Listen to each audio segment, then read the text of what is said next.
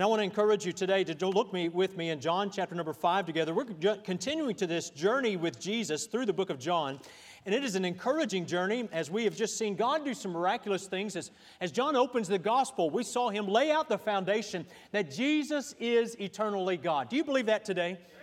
Amen. I tell you what, there's a lot of people that have that, uh, that don't have that understanding. But we see through the book of John that he wants to lay this beautiful groundwork and this foundation for us that Jesus is God. And that is something that our faith is built upon today. And you can't, uh, and, and, as we look through this, John begins to lay this groundwork for the fact that Jesus has always been God, He is God still, and He continues to be God in eternity future. And as we look at this, it's just an incredible thing as we see uh, John just laid this groundwork. We saw in the ministry of Jesus last week, there was some, some conflict that arose. You ever notice that when you want to do something good, conflict arises? Man, it seems like, man, I, I want to just do something good, something encouraging for those around me, and what happens is someone gets mad at me for doing it. But you know, we just continue, just like John shared here. Uh, if you find that happening, let me just say, you're being like Jesus. Amen? But we saw this conflict really began here in Jerusalem, and then we're going to see it spread out next uh, in the next few messages as we continue through the book of John. And this conflict continues until it climaxes at the cross. But it starts here at this pool of Bethesda. And we saw this impotent man who was healed last week. And, and this man, as he, uh, as he was just laying there for 38 years by this pool of Bethesda, in pain and in this torment. And we see that Jesus, in the multitude there, uh, was willing to pick this man who'd been abandoned by friends and family and left there by that pool. And Jesus looked at him and chose to heal him. More than just heal his sickness, but he healed his heart. And I'm thankful for what Christ offers for, for us today through his uh, death on the cross. And he looked through the multitude and he brought this notable healing on this man. What an incredible picture of com, uh, compassion. What a picture of God's omniscience. What a picture of God at work. And then we saw him begin uh, as he did this. This, this started some controversy in Christ's ministry. Can you imagine this? Healing someone, doing good, starts controversy. But see, the problem was it was the Sabbath. And the pious religious leaders of the day, uh, in all of their elegance and the refinery, they looked at, at this situation and said, Listen, you healed on the Sabbath. You've broken the commandments. And they, start, they started all of this, this. What he didn't break the commandments, he broke tradition. Heaven forbid we break some tradition. One day, well, I might preach first and then we'll sing. Half of y'all would leave. You wouldn't know what to think, amen? Or one day we might say, all right, everybody on this side of the church, you got to sit on this side of the church. I'd really make some people mad then, wouldn't I? Thou shalt not, preacher. When we were building our building, I remember Pastor Tolbert gave us Sharpie markers, and we went through this building and we made our mark on the studs. And all throughout the scripture, if you were to peel back the sheetrock, uh, uh, uh, the sheetrock on the walls today, you'd find scripture written on, this, on these, uh, these studs, all throughout this building. But someone said, I'm going to make my own mark. And right about where Steve is sitting, there was a circle drawn on the, on the concrete, and someone said, This is my spot. I'm going to sit there. Now, we're not going to say Brother Steve did. It. He wasn't here at that time, but I'm telling you, someone did that. And, and you know, we just have this thing, man. We, we, we like things to stay the same. Well, these Pharisees were the same way, and when Jesus Christ came on the scene, he was demonstrating that he is eternally God, not just of the moment, but of all things. Amen. And I'm thankful that as he, as he did this, that he was able to teach some incredible truths. But he didn't just heal on the Sabbath. Then he told this man, listen, pick up your bed and walk. He told him to work on the Sabbath.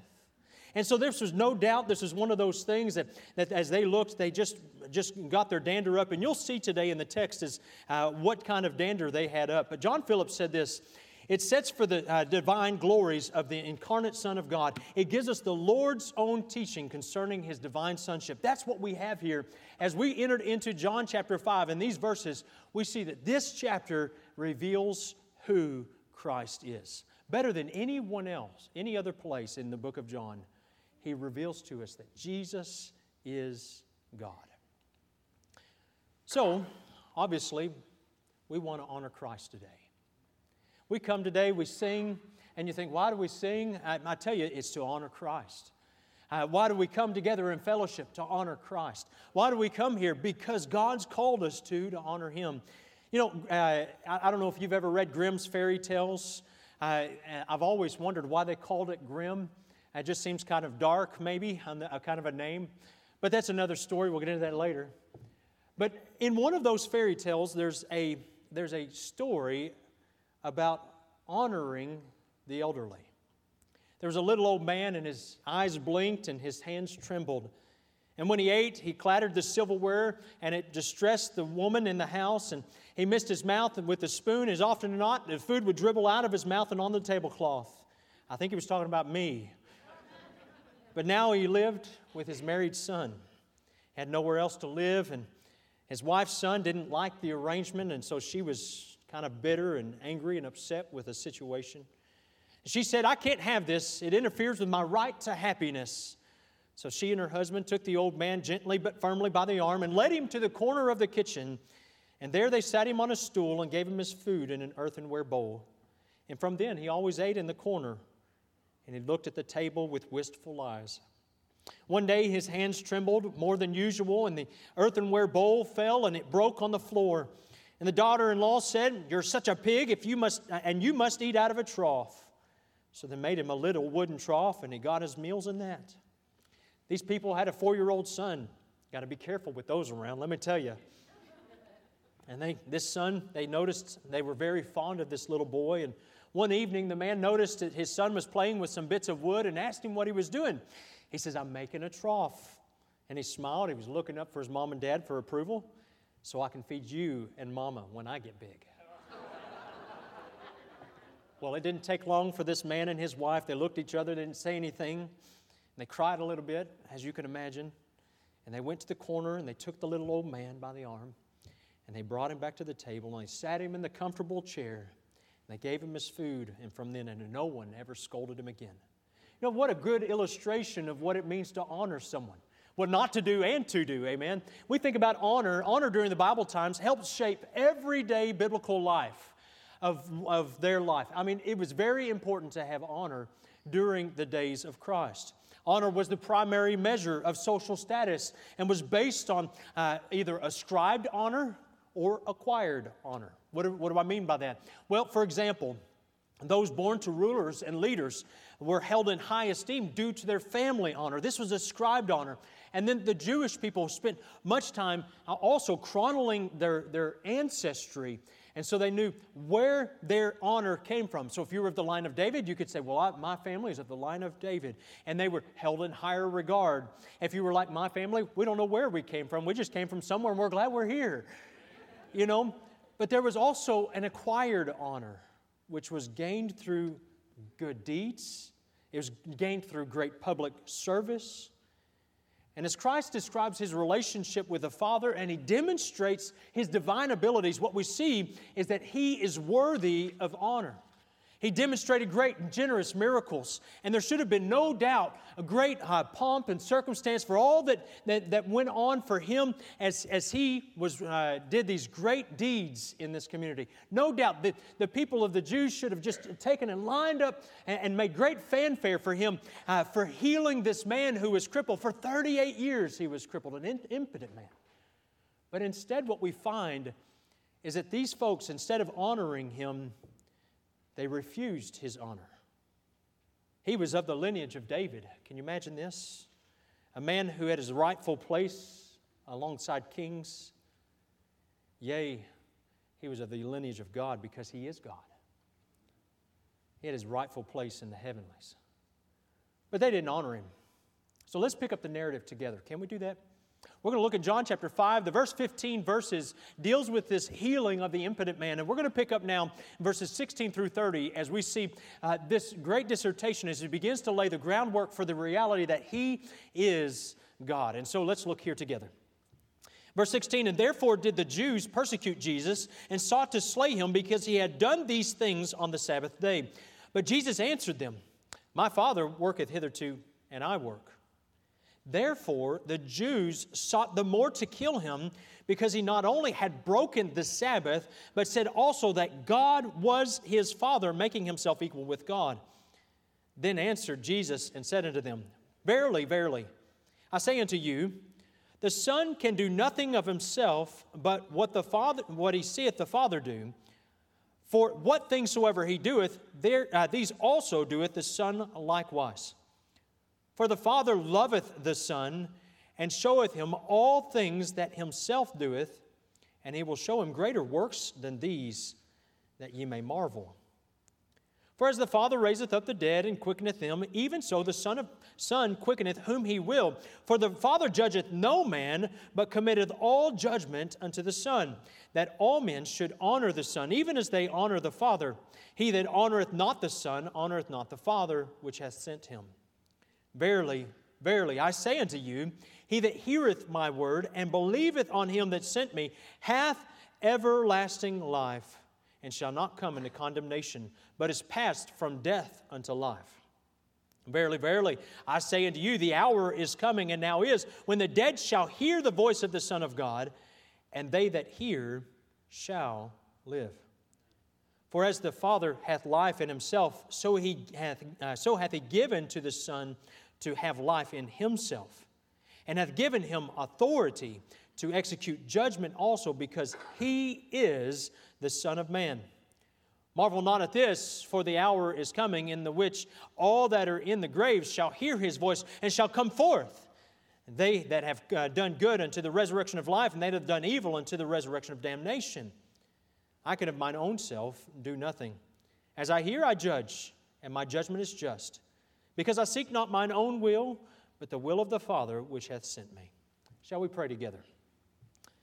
Our Father, we thank you for the reading of your word. Lord, we're thankful for uh, this incredible truths that we get to lay the groundwork for and the opportunity we have as believers to honor Christ. Lord, we're thankful for your Son, the one that the book of Proverbs describes as a friend that sticketh closer than a brother as John chapter 10 describes as the good shepherd who cares for our soul. God, we're thankful for all he means to us. We're thankful most of all for the atonement that he provided for on the cross. And so, as we gather together this morning and our desire, our hearts have been lifted up from, from singing, Lord, may our hearts and our minds be opened to the power and the work of your Spirit. That, Lord, each of us this morning would be sensitive, Lord, to your leadership. And then we would say, God, here am I. So, Father, we commend to you our spirit, this service, and may you, Lord, do your will. In Jesus' name, amen. You know, as we look here in John chapter 5, we see some, some great truths about Jesus Christ. And we're going to kind of work through these together, but I just want to share with you uh, this, this question Do we honor Christ today? Of course, we want to say yes, absolutely, with an exclamation point. Amen? Absolutely. Pastor, I honor Christ. Don't you worry about that. But the reality is that sometimes our life doesn't honor Him. So let's see why we should honor Christ, and then we can look at how. So that's, that's where we're going this morning. And so let's look at this why we honor Christ. And there are two main reasons that, remember, I talked to you about just briefly in the introduction that Jewish people would elevate or honor a person in their society. And that was because of their birth or because of their deeds. And these two things were both validated and demonstrated in the life of Christ. Christ shares the truth of, with those that are gathered that He is the Son of God. And I'm so thankful that we can proclaim that today that Jesus Christ is the Son of God. He didn't become the Son of God, He has eternally been the Son of God. And if you go to Philippians chapter 2, we can see that that's laid out beautifully as he describes for us, let this mind be in you, which was also in Christ Jesus, who being in the form of God, thought it not robbery to be equal with God, but was made in his likeness. And we see this, this incredible truth that, that uh, God has laid out for us. And so, this is a subject we've seen already in the book of John. And part of the reason that John wrote this gospel was to validate for unbelievers the truth of Christ's claim to be the Son of God. Many people will tell you, listen, Jesus never proclaimed to be the Son. But I'm telling you, He, it is in the Word. All you got to do is read your Bible, and you will find where He proclaims it, and the, the, the angels proclaim it, and on those around Him proclaim that He is the one that we need today. And so we look here. Look in verse number 16 with me.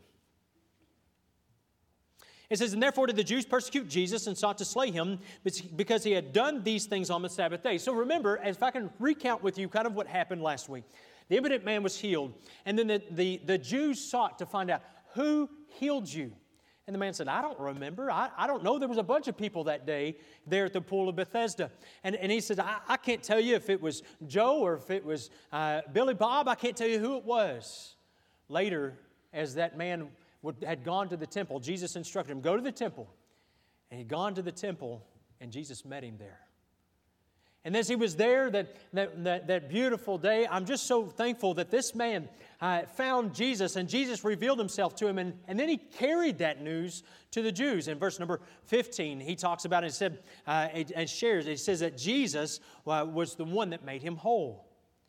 And so we have here in verse number 16, these, these Jews then approach Jesus with a desire to confront him with what he had done to this impotent man. And that's where we pick up the narrative. In verse 17, he, his response is, My Father. Now, if you, if you were to look at that, most of us in this room would say, Yeah, that makes sense. But for a Jew, that would have been a slap in the face. For someone to proclaim, God, the Heavenly Father is my Father. He's not just mystical, He's not just a God, He is my Heavenly Father that I know. Christ was there to proclaim, Listen, I know Him, I, I, I, I am, and, and they heard this, you are equal with Him. Now, what a powerful statement for Christ to make because he was defying not only the tradition, but he was, he was proclaiming truth that he and the Father are one. Now, Christ was there to do his Father's work, and that's what he proclaims here. My Father worketh hitherto, and I work. He said, Listen, I'm just doing the work that God has called me to do. And so this is, this is a, a great reminder uh, of Christ's willing submission to the will of, of God. And we see this again later in the Garden of Gethsemane as Jesus was there and he was praying in, in preparation for the cross that was to come. And he said, Lord, if it be possible, let this cup pass from me, but nevertheless, not my will, but thine be done. But in both instances, we see this unif- uh, unification here of the Father and the Son as He uh, is not off on His own defying tradition. He wasn't a lone star faith healer. He has healed this Sabbath, this man on the Sabbath day because He is doing the work of the Father. And that's what He's proclaiming. He says, Listen, I did this because my Father wanted me to. Only if kids would be that way, amen? If only I was that way as a kid, my, my backside might have been a little less tender most of the time. But you know, when God created all of these things, and God created the earth and all that is in it in those six literal days in Genesis 1, we find that He rested on the seventh day. And He pictured for us this day of rest. Later in the book of Exodus, we see where he made this part of the Ten Commandments into the Jewish people. And he, he says, For in six days the Lord made heaven and earth, the sea, and all that in them is, and rested the seventh day. Wherefore the Lord blessed the Sabbath day and he hallowed it. He said, Listen, folks, he said, This is a day that's important for rest. If you miss having a day of rest, your body knows it on Monday, amen? And God said that this is a special day, not because just your body needs rest, but because we need time to reflect on the glories of God. We need time to pause and to be able to say, God, I want you to be in control of my life. God, I want you to be the center of my being. And these Jews have been so wrapped up with their traditions and so wrapped up with their rules and their regulations that they had forgotten who the true God was and the true intent of this precious day was. And so they had taken this day that was meant to be a day of rest, a day of, that was holy and sacred, a day dedicated to, to being able to be restored in your spirit, to a day that made it a curse a day that was a burden for the people to bear. And Christ was demonstrating listen, I'm Lord of the Sabbath. I'm not, he, wasn't, he wasn't violating this, the, the commandment, he was violating those traditions. And then as he proclaimed, My Father, he was telling them, listen, this is the intent of God in this situation. There was not two wills. It was not the will of Christ and the will of the Father. It was simply that we find that Christ submitted his uh, completely to the Father's will and everything. There was one will, thus there was one God. If there had been two wills, there would have been two gods, but there was one will, eternal together. That's who they are. And so as Jesus' ministry progresses, we find that there are even greater works that will, he will do because he said, I am doing the work of my Father. Whose work are we doing? You know, my hope and prayer is that God allows us to do His will and to do His work. And we see this played out in Christ's life. Man, he, he said, Listen, I'm here to do the will and the work of my Father. So let's look here together as Jesus begins to show some things, and starting in verse number 20, of some of the great things that he's going to do. In verse number 20 and 21, he says, Christ will raise the dead. In verse 20, he says, For the Father loveth the Son and showeth him all things that, uh, that himself doeth, and he will show him greater works than these that you may marvel. For as the Father raiseth up the dead and quickeneth them, even so the Son quickeneth whom he will. You see, Christ was saying, there was, there, This is nothing. To heal this lame man is nothing. To do these things, that's, that's a small potatoes, if you will. He says, But what, what you're about to see is going to be amazing. You're about to see through Jesus Christ and the miracles that He will do, Him raise people from the dead. And in fact, the Gospels record three people that Jesus raised from the dead. First, there was the daughter of Jairus in Mark chapter 5, verses 21 through 43, where this, yeah, this daughter had been dead, and Jesus came and healed her and raised her from the dead. There was the son of the widow uh, in Luke chapter 7, verses 11 through 17, where uh, the bier was passing by, and out of compassion and love, he reached out and touched the body and he healed that son that had been dead.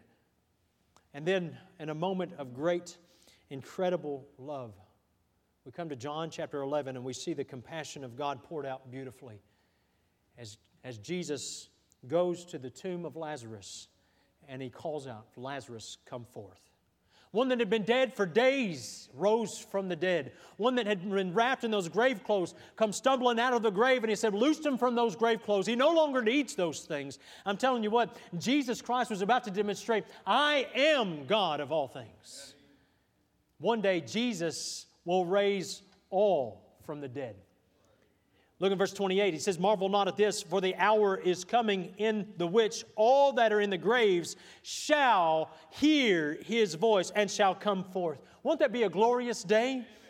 Man, I'm telling you what, I'm excited for that moment. I'm excited for the day that we have uh, as believers that, man, this is not it for us. And things in life sometimes are hard and sometimes they get difficult. But I'm telling you, this is just, this is just a little glimmer of the great hope that we have that's yet coming. And we are looking forward to that beautiful, glorious day when Jesus Christ, and we'll hear that celestial trumpet from the sky call out, and those that are dead in Christ shall rise, and we which are alive and remain shall be caught up to meet the Lord in the air. Won't there be a glorious day? 1 Corinthians chapter 15 and verse 22 says, For as in Adam all die. That's what Romans 5.12 reminds us. Even so in Christ shall all be made alive. Well, what a glorious day that will be. You know, as a believer, that's something we get to look forward to. Christ said, Listen, you want to see something? I am the Son of God, but listen, I'm going to prove it because I'm going to raise people from the dead. So watch out. There's a lot of uh, jokes that I could sell right there, but I'm going to be good. All right, let's look at the next one. The, the, ju- the Son will one day judge the world. Look, in verse 22 with me. It says, For the Father judgeth no man, but committeth all judgment unto the Son. So Jesus Christ was beginning to teach some of these things as he says, Listen, not only will I resurrect the dead, but you'll also see that I will be the judge. See, Jesus has authority to execute judgment because he is this, not only the Son of God, but he's the Son of Man. He is the God man. He is 100% God, 100% man. He is both of these things together in one uh, body, in one uh, here on this earth. And Christ lived here, and he understood the hurts. Man, he understood the pain. He understood the sorrows of life. We saw him weep at the, at the uh, tomb of a friend. Well, there's no sweeter place to go when you lose someone you love than to John 11. We saw him experience pain at the cross. The scourging that he took is far worse than anything any of us will ever experience in this lifetime. We saw him betrayed by those he loved the most. When Judas walked up to him in that garden and kissed him on the cheek, for a moment uh, uh, he, he wanted to pretend and feign that he was his friend, but he betrayed him with a kiss. Oh, we've been there, haven't we? We saw him abandoned. We saw him suffer. And ultimately, we saw him cruelly murdered for a crime he'd never committed. You see, Christ has been there. And Christ will be the judge because he's lived here and he's experienced the trials that we've experienced. And the Bible says in Hebrews 4:15, "For we have not an high priest which cannot be touched with the feeling of our infirmities, but was in all points tempted like as we are, yet without sin." You see, when he looks at our life and, and when, we, when we go to Christ in prayer and we say, Lord, I need you, he knows the, and the, the hurts that you're going through because he's lived here. He knows the anguish of the heart of those that are grieving. He knows the, the hurts that you feel when you're sick or when your bodies give out. He knows these things because He's walked through this. And He says in Psalms 23 4, Yea, though I walk through the valley of the shadow of death, I will fear no evil, for Thou art with me. Isn't that good? To know that Christ walks with us through these things. We're not alone in this. And Christ will exercise righteous judgment. You know, when we when we go, oftentimes we've been with people as they've gone to uh, before the judge, some for serious crimes that they did before they were saved. Some uh, have gotten their life uh, turned, turned around because of uh, what Christ has done through salvation in their life. And boy, they, but they still had to pay for the penalty of those sins that they had, had committed before those things that they had done, they still had a, a, a, penalty that was associated with that, whether it was drugs or some other, other thing that had happened before. And so we went, we'd go with them to support them and encourage them in those, uh, in those places where the judge sits in the courtroom. And sometimes we see judges give good, fair judgments, don't we? But the reality is they can't do it 100% of the time.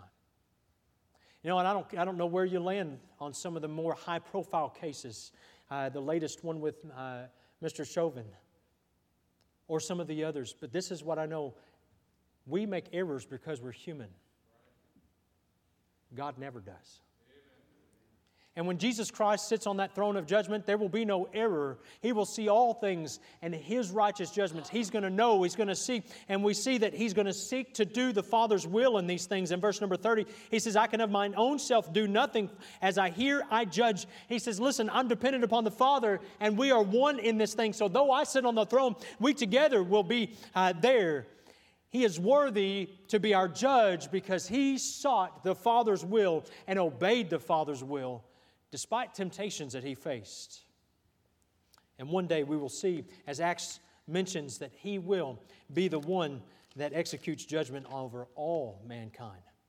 Acts 10, verse 22 says, And he commanded us to preach unto the people and to testify that he which was ordained of God to be the judge of, of quick and dead. Or Acts 17, 31, because he that appointed of the day in the which he will judge the world in righteousness by that man whom he hath ordained, whereof he hath given assurance unto all men, and that he hath raised him from the dead. You see, he will be that righteous judge.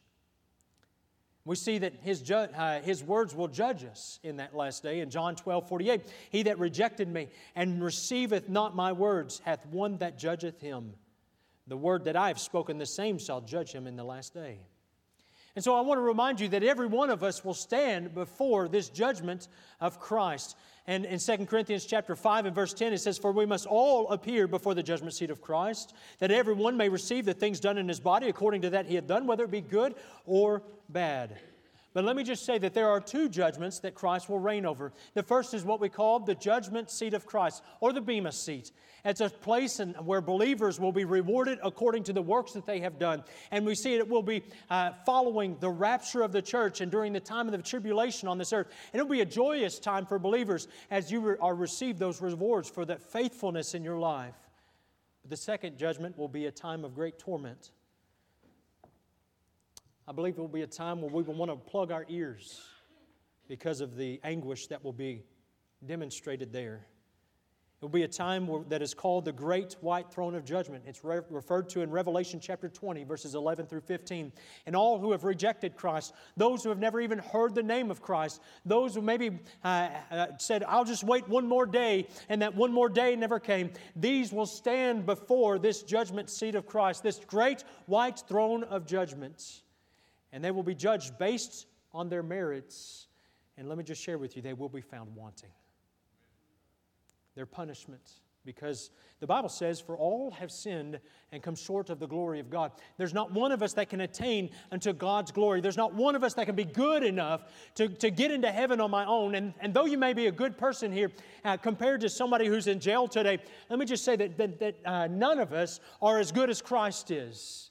None of us are as holy and as righteous as he, he was here on this earth. And that is the one that you are judged against because for all have sinned and come short of the glory of God. All of us in this room, the preacher included, and the preachers that are in this congregation today, we've come short of God's glory. And so, if you don't have Jesus Christ, the Bible says that your name will not be written in the Lamb's book of life, and you will be, you, you will be judged based upon your merits, and that you will be found wanting, and their punishment is recorded in Revelation 20 and be cast into the eternal lake of fire. I know that's not fun to think about, is it? But this is the good news. Jesus said, Listen, I offer you everlasting life. That's the great news. I think about Jesus and all that he offers. In verse 24, I've underlined this in my Bible because in my mind, I think actually I highlighted it green because I love the color green and it reminds me of life. And I, and I highlighted this because I wanted it to pop in my Bible as I come to it because he offers hope in the midst of the despair. And though there may be a time of judgment, there is hope for us today. And there's hope for you, and there's hope for me. In John verse 24 it says, Verily, verily, I say unto you, he that heareth my word and believeth on him that sent me hath everlasting life. Amen. I am thankful that God offers for you and me the opportunity to live without fear of that day of judgment. When I think about future events, I'm not fearful. When I think about the return of Jesus Christ, I'm not afraid. I'm joyful. I'm excited because one day, face to face, I shall see him. Like that old song, Face to Face with Christ my Savior. Face to face, what will it be? Or that newer song, I can only imagine. What will it be like? Man, what an incredible, incredible thing. We can live with expectation. We can live with hope of His promises because of the eternal life that He offers. You see, that those who hear his words, who believe the Father who sent him, they shall not come into judgment or condemnation. They shall pass from death unto life. The time for this offer is now. Jesus says in verse 25, Verily, verily, I say unto you, the hour is coming, and now is when the dead shall hear the voice of the Son of God, and they sh- uh, that hear shall live. Listen, he's saying, don't wait another moment. This is your opportunity to be saved. When those who are dead spiritually, will hear the voice of the Son of God via the gospel, then those who, uh, who obey will be saved. And so, God, the Son of God, has power to give life. And this is what he bases it all upon. He said, Listen, I just, Christ deserves honor today because He is the one that offers everlasting life. He is the one that offers hope in the midst of this despair. He is the one that will be the judge. He is the one that, that gives us something to look forward to. And He says in verse 26 that He is the one that gives life.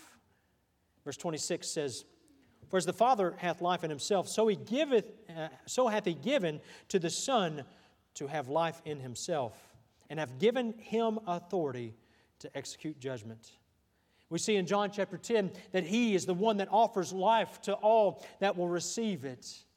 Not just life breathing today, but life with purpose, life with meaning, life that has significance. See, that's what Christ offers for you today. If we were to take time and each of us could come up, probably each of us in the rooms could say, you know, there's a reason I want to honor Christ today. There's a reason I love my Lord and Savior Jesus Christ. There's a reason that we honor Him today. And, and you probably have some great reasons, but Christ laid out some very basic reasons, these four reasons. And we understand that there is a why. Why do we uh, worship Christ? Why do we honor Him? I, I, was so thankful we got to visit with a family yesterday. And as we were visiting with him, the, the, uh, the man said, You know, I, I've never been to a place that lifted up Christ as much as, as y'all did there. And I said, Man, glory to God. He's the one that deserves it all. Not a man, but our Lord and Savior, Jesus Christ, deserves it all. He is worthy. But the question remains how? Practical. I'm, I'm very, I like to be practical. Do you like to be practical? Some of you don't, and that's okay too, but I like to be practical. and I'm one or two more do too. So, how do we honor Christ in our life? Well, Christ lays out some basic things. And the first one is by hearing his voice. Hear his voice now. Verses 27 to 29, no matter, we see that no matter what state we are in on that day, we will all hear his voice. The book of Philippians says it this way. He says in Philippians 2, verses 10 through 11, that at the name of Jesus, and this is future tense, every knee should bow of things of heaven and things in earth and things under the earth, that at, uh, ev- and, and that every tongue should confess that Jesus Christ is Lord to the glory of God the Father. You see, every tongue, everywhere that has ever been born, every tongue will confess that Jesus Christ is Lord. You won't have, we, there, there will no longer be an option. But the difference is whether you're in heaven proclaiming this or in hell proclaiming this. Let me just say, I don't want to be in the latter. I want to be in the former. I want to be in the presence of God with the beauty of His angels and all of, his, uh, all of the things that He has established there. I want to be beholding the glory of God in person, being able to say, Jesus really is God. But there'll be some from heaven in pain and agony, they say, Why did I not believe? You see, there will be a day when all will recognize it, what the Pharisees dismissed that day. And so Christ warns of this judgment. He warns of these, these judgments to come, and no one, those that will be resurrected uh, uh, for life and those of a resurrection of death. One day, that voice of God will call, and even the dead in Christ will rise to meet the Lord in the air. Man, I'm telling you, that'll be a day of Jubilee. I can just imagine some of those ones that, that uh, I think of recently. We got to uh, go to see my grandmother who's in her 80s. And she lives in Amarillo, Texas, where my grandfather pastored in his last pastorate. He died before I was ever able to meet him. And so I asked her, I said, Could you take me to his graveside? Now, we're not big graveside goers in our family. And my grandmother looked at me dumbfounded and she said, Well, sure. She said, Now, we don't do that much. I said, I know we don't, and it doesn't mean anything to anyone but me, but I want to know, a little, connect a little bit where I can with my grandfather I never got to meet. And as we were standing there at the graveside, we stumbled over that graveyard and looking for this, uh, this uh, headstone that was there. And we finally found it. And, and my wife uh, took a picture of it. And, and, we were sitting there over that, that gravestone. And I looked down at, at that. It said, Reverend John A. Bingham III. And I looked there and I thought, Wow, Lord, I can't wait till I get to meet him.